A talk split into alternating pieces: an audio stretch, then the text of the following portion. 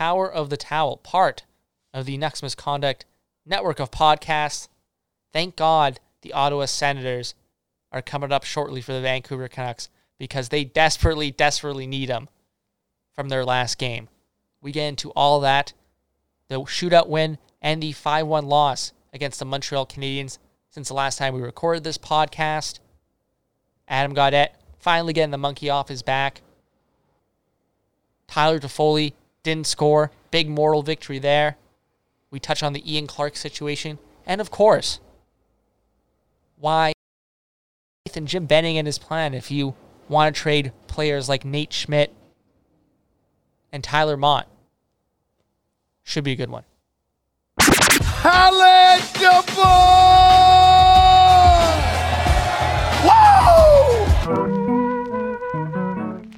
You'll be saying wow every time you use this towel. He's not a person at all. He's a towel. You're a towel. But in Vancouver, mainly it's all about towel power. Are you ready?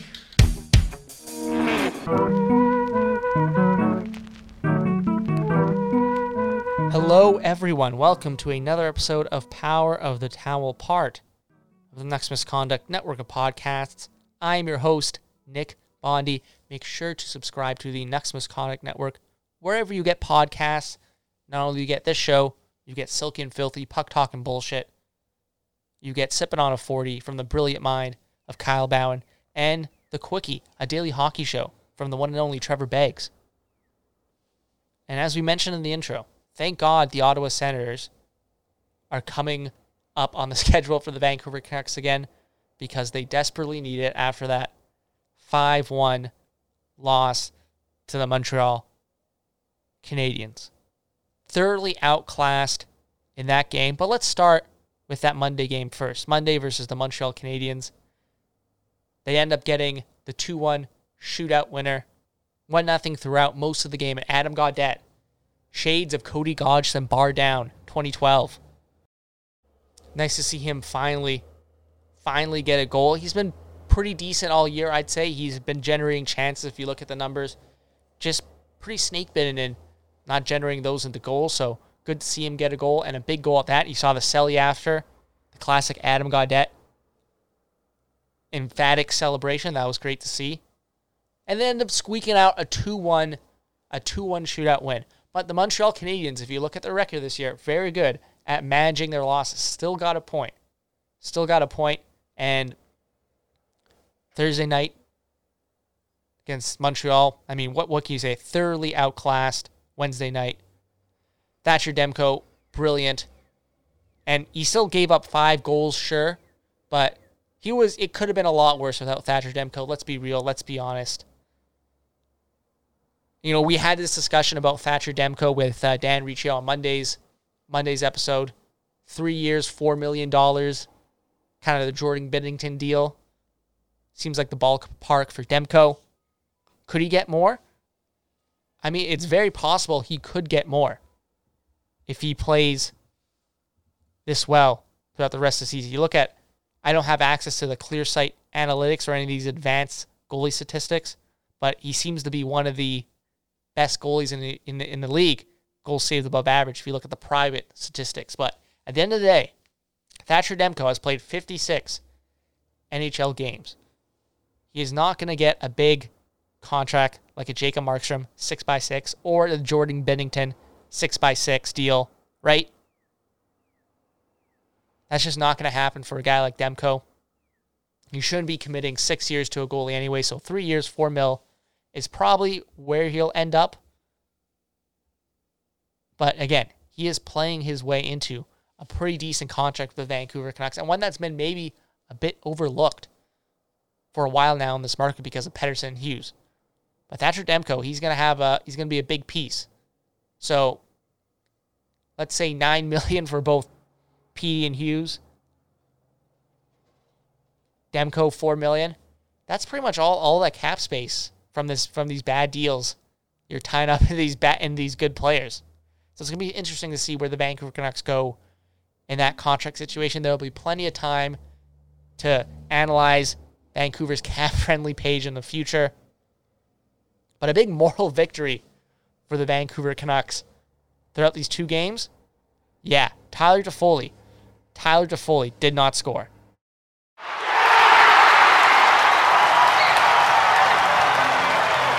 It didn't happen. He didn't score. I'm calling out a dub for the Vancouver Canucks. Tyler Toffoli blanked on the score sheet, goals wise. That's a, that's a moral victory for the Vancouver Canucks. You want to build on a moral victory going forward. And again, Ottawa's coming up. I know they have that game against Edmonton Saturday night, 7 p.m. Hockey Night in Canada. That's going to be a big game.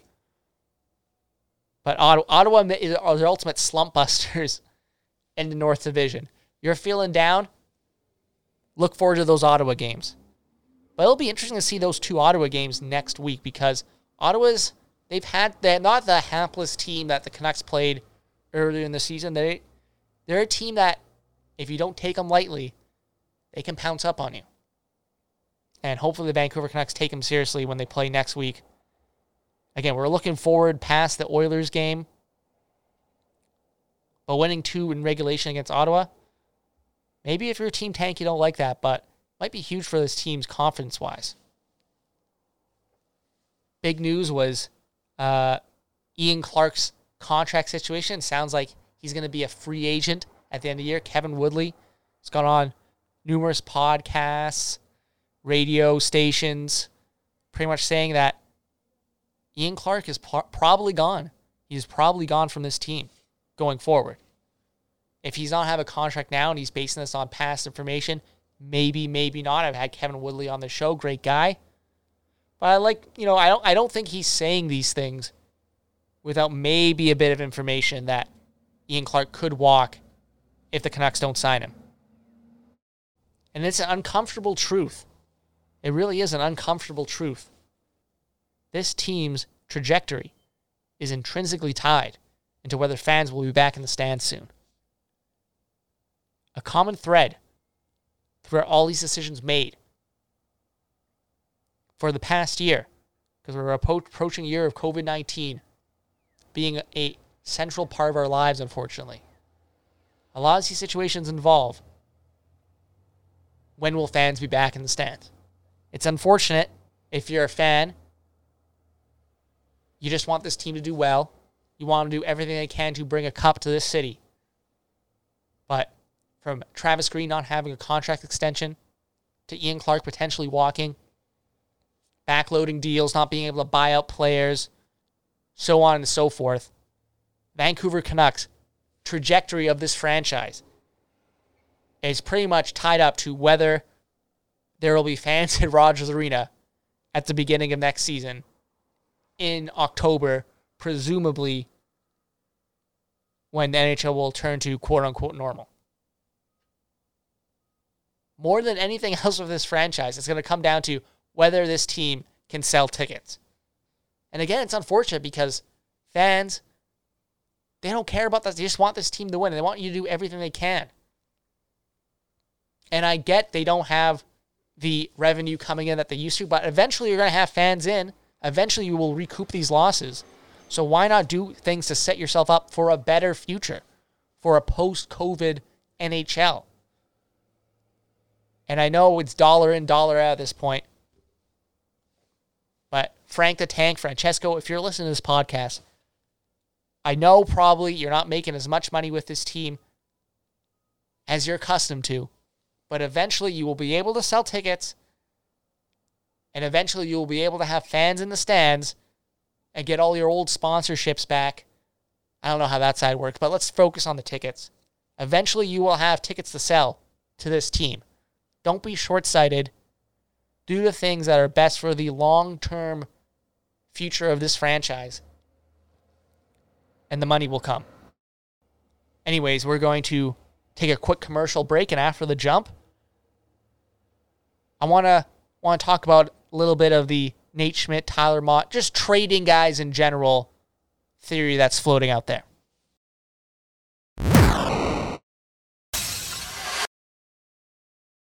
All right. Thank you for sticking around the Power of the Towel podcast, part of the Nucks Misconduct Network of podcasts. I just want to end this podcast. This is going to be a very quick episode today. I just want to end the podcast on one note. There's been people suggesting, and I think it was Elliotte Friedman who on Sportsnet 650 who kind of set this off.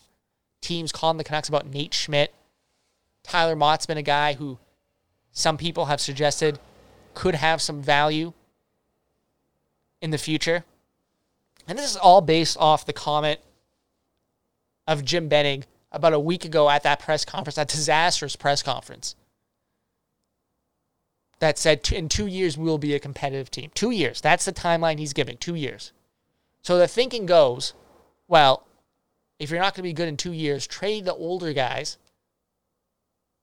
You know, the Nate Schmidts, the Tyler Mottes who have value for future assets. So in two years, you will have players around those guys that maybe, and by guys, I'm talking about obviously Pettersson, Hughes, Brock Boeser, all those guys that maybe fit that age better and could provide better depth on better value. And to that, I say, look, Jim Benning has gone on record. He's on record and has said two years, this team will be competitive. Who's to say Jim Benning actually believes that? Who's to say he actually has a plan for that? Who's to say he didn't just come up with that number on the spot when friend of the show, an inaugural guest, Rob Williams, asked the question, when will this team be competitive? It's a very, very, very important question. Does Jim Benning actually believe that this team is going to be competitive in two years, or is that a number that he's just pulling out of his ass? Maybe Jim Benning thinks this team's going to be competitive next year. Maybe Jim Benning thinks this team will be competitive in three to four years.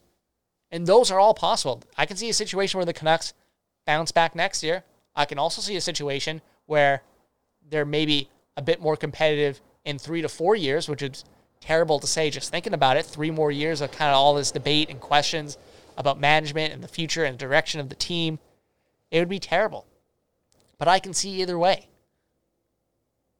So does Jim what does Jim Benning think? Does he actually have a plan for two years? Is that a number that he's thought long and hard about?